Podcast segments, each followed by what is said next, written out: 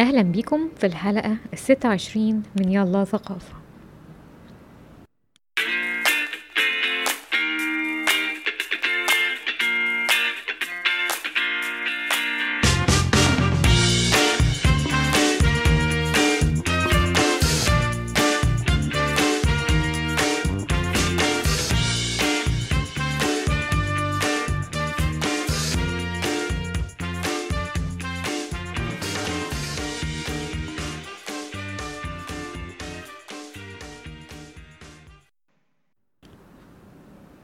في الحلقة التسعتاشر اتكلمنا عن تجربة تسكيجي اللي حصلت في أمريكا وكانت تجربة علمية في مجال الطب وكانت زي ما عنوان الحلقة بيقول تجربة مؤلمة.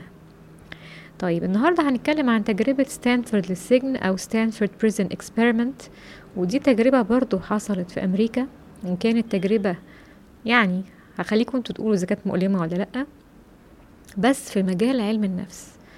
والجميل في التجربة دي إن هي تخلينا نتكلم عن كذا موضوع في نفس الوقت. تعالوا بقى نسمع ونشوف إيه اللي حصل. لو إحنا علماء نفس وعايزين نعرف تأثير المكان أو تأثير الموقف على شخصية البني آدم هنعمل إيه؟ قدامنا كذا طريقة. في طريقة إن إحنا نروح لحد مثلا في مركز سلطة ونقول له والله يا ابني إحنا بنعمل تجربة فهنقعد نراقبك شوية كده نشوف أنت بتتصرف إزاي وأنت في مركز سلطة. طبعا محدش هيوافق. وعموما الناس لما بتعرف إن هي تحت ملاحظة سلوكها بيتغير. فكده كانت تجربة فاشلة.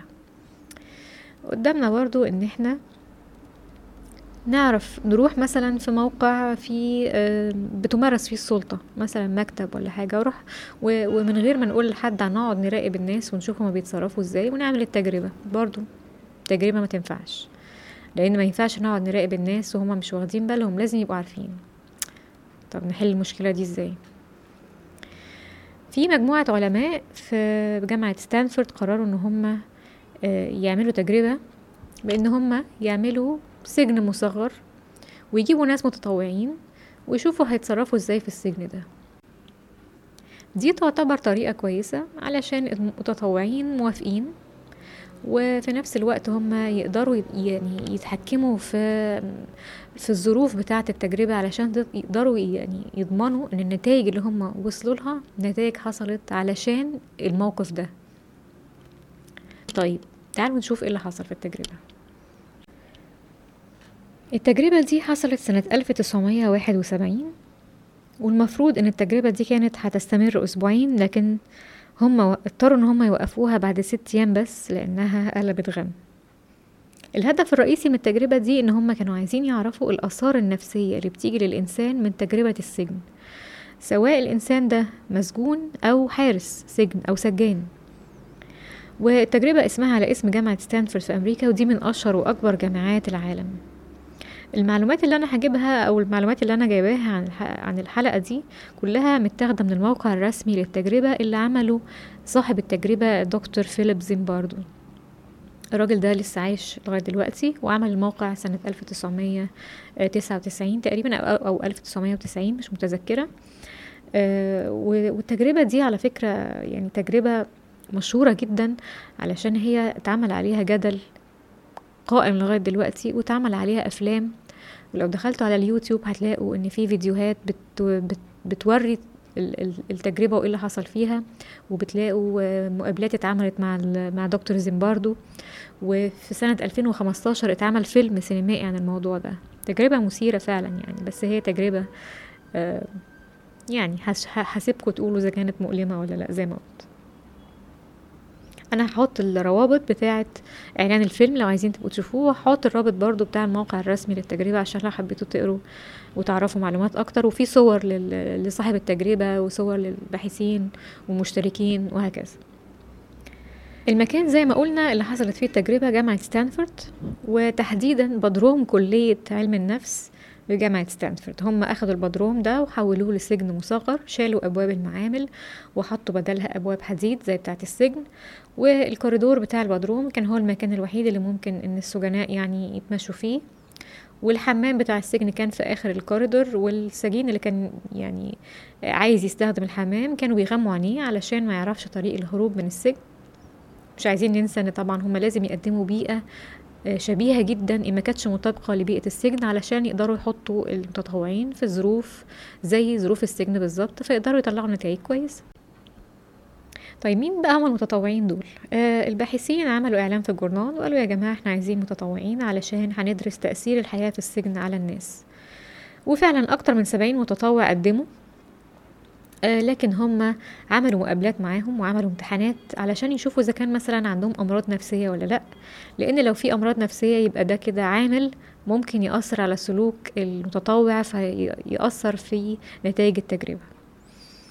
آه، في النهاية استقروا على 24 طالب جامعي كانوا موجودين آه، مقيمين في الوقت ده في حوالين جامعة ستانفورد وقالوا لهم إن هم هياخدوا 15 دولار عن كل يوم هيشتركوا فيه. وبعدين قسموا ال 24 دول بشكل عشوائي. نصهم هيبقوا حراس سجن والنص التاني مساجين. طبعا علشان يسجلوا كل حاجة بتحصل كانت الزنازين فيها كاميرات فيديو وكان في نظام انتركم عشان لو عايزين يعملوا إعلان للسجناء.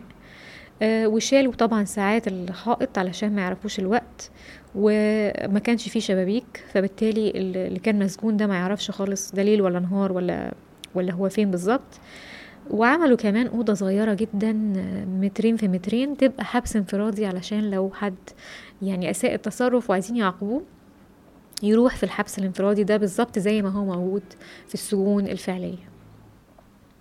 في اليوم الأول وصلوا المسجونين وهم متغميين في عربيات مكتوب عليها سجن ستانفورد وطبعا آه، طلب منهم إن هم يقلعوا هدومهم واتفتشوا وترش عليهم مبيد حشرات زي ما بيحصل في أي سجن عادي. بعد كده ادوهم لبس سجن وتحطوا وحطوا سلاسل في رجليهم وحطوا زي كده شراب نايلون على راسهم علشان شعرهم يتغطى بدل ما يتحرق. و وكما ممكن نتخيل طبعا الأكل كان آه، قليل وكانوا بيصحوهم بدري جدا عشان يعملوا التمارين. والكلام ده كله على فكرة مكتوب في يعني المتطوعين وافقوا على الكلام ده قبل ما يشتركوا. بس الموافقة على حاجة ما تعملتش فيك غير لما تعصرها بنفسك. أول يوم عدى على خير وما كانش فيه مقاومة. بس الوضع ده طبعا ما استمرش كتير. في اليوم التاني حصل تمرد عند بعض المسكونين وقلعوا الغطا اللي على رأسهم وبدأوا يحصل بدأ يحصل احتكاك ما بينهم وما بين الحراس وبدأوا يشتموهم. فطبعا الحراس ما سكتوش وبعد شوية قالوا لأ إحنا هنرد بقى على التمرد ده. فراحوا مرشين على المساجين طفايات حريق وأخدوا منهم السراير آه ومنعوا عنهم الأكل وأخدوا زعيم التمرد ده في الحبس الانفرادي ويعني فرضوا سيطرتهم وخلص الموضوع وما بقاش فيه تمرد. خلوني أفكركم إن اولا آه، المسجونين والسجانين دول في الأصل طلبة ناس عاديه خالص. مهم برضو أقول لكم إن ما كانش في قواعد للحراس إن هم يمشوا عليها. الباحثون ما حطوش عليهم قيود بس حذروهم إن الموضوع مش سهل وإن هم لازم ياخدوا بالهم. نرجع لبقية التجربة. آه، الحراس بدأوا يعاملوا المسجونين اللي ما اشتركوش في الشغب بدأوا يعاملوهم معاملة خاصة. يعني مثلا المساجين اللي عملوا الشغب دول اتحرموا من الأكل واتحرموا من غسل أسنانهم. لكن الباقي فضلوا محتفظين بكده. وكمان ادولهم أكل وخلوهم ياكلوا قدام الناس اللي هما آه، المفروض إن هما بيتعاقبوا علشان يعرفوهم غلطتهم. ومع مرور الوقت اللي هو 24 ساعة تقريبا بدأوا الحراس يتعاملوا بقسوة أكتر مع المسجونين. وبدأت حقوق المسجونين تبقى هبة. يعني اللي كان عايز مثلا يستخدم الحمام والله يشوف بقى حسب مزاج الحارس يا يوديه يا ما يوديهوش. وبعد أقل من ستة وتلاتين ساعة يعني يوم ونص من بداية التجربة واحد من المتطوعين طبعا آه هنتخيل إن هو واحد من المسجونين متطوع المسجون جاله حالة انهيار عصبي وجاله عياء قعد يعيط بشكل هستيري وجاله حالة هياج. آه في الأول الباحثين افتكروا إن ده تمثيل عشان آه ما يكملش مثلا معاهم فتجاهلوه. بس المسألة استمرت عنده في الآخر اقتنعوا إن هو إن هو مش بيمثل وشالوه من التجربة. وبعد شوية حصل نفس الحكاية مع واحد تاني. وبعد شوية حصل نفس الحكاية مع واحد تالت. واضح إن الموضوع بدأ يخرج عن السيطرة وبدأ آه، الحراس يبقوا أكثر أكثر قسوة آه، مع المساجين. آه، بعد شوية تقريبا في اليوم على اليوم الخامس كده الباحثين قرروا إن هم يجيبوا قس سيس إن هو يقابل المسجونين واحد واحد ويبدأ يعني يتكلم معاهم. آه ويشوف إيه النظام يعني. ما هو مهم ده كان قصة حقيقي يعني ما كانش ممثل ولا متطوع ولا أي حاجة. وبدأ فعلا إن هو يتكلم معاهم كل واحد في مقابلة شخصية واحد واحد كده. فمبدئيا كده وهم بيعرفوا نفسهم قالوا أرقامهم كأرقام مسجونين ما قالوش أساميهم. آه طيب. بعد كده سألهم طيب يا ابني آه أنت هتعمل إيه علشان تخرج من هنا؟ بصوله ما قالوش أي حاجة. ولا قالوا إحنا حنا, حنا عايزين ننسحب من التجربة ولا قالوا إن إحنا هنجيب محامي ولا أي حاجة. هم استسلموا للوضع خلاص. هم مسجونين فعلا و- وما فيش أمل. آه، فهو بدأ يقول لهم إن إحنا محتاجين بقى نوكل محامي. فبصوا له آه طيب خلاص ماشي إحنا موافقين وكده. الشيء المؤلم في التجربة دي إن آه، كل واحد عاش في الدور بتاعه. والشيء المؤلم التاني إن الموضوع كله ما خدش أكتر من ست أيام. يعني هما في اليوم السادس بعد الانهيار العصبي للشخص الثالث وبعد ما اكتشفوا إن الحراس بدأوا يعني يتصرفوا تصرفات فيها يعني إيذاء وتعذيب للمسجونين لما بيبقوا فاكرين إن الباحثين مش شايفينهم آه، فبدأوا يتعاملوا بقسوة أكتر بشكل غير آدمي مع المسجونين. قالوا لأ هو مش هينفع التجربة تستمر أكتر من كده. وفي اليوم السادس فعلا هم وقفوا التجربة. فده خلينا نسأل بقى يعني آه، السجن تجربة السجن سواء الشخص ده مذنب أو مش مذنب هل هي آه، هل هي تجربة سوية؟ هل أي, أي إنسان المفروض يتعامل بالشكل ده؟ آه، ليه ليه كل واحد عاش في الدور بتاعه؟ ليه المسجون بقى ضحية؟ ويعني بعد ما حاول إن هو يعمل شغب استسلم. وليه الحارس لما شاف إن هو في وضع قوة وسيطرة شخصيته اتغيرت وأدميته بدأت تروح بالتدريج؟ ف أنتوا إيه رأيكم؟ هل آه، مفروض نظام السجن ده كنوع من أنواع العقاب هل المفروض يتغير؟ ولا يفضل زي ما هو خصوصا إن الوضع ما اتغيرش من سنة واحد وسبعين لغاية دلوقتي السجن تقريبا زي ما هو في أنحاء العالم مفيش أي حاجة اتغيرت.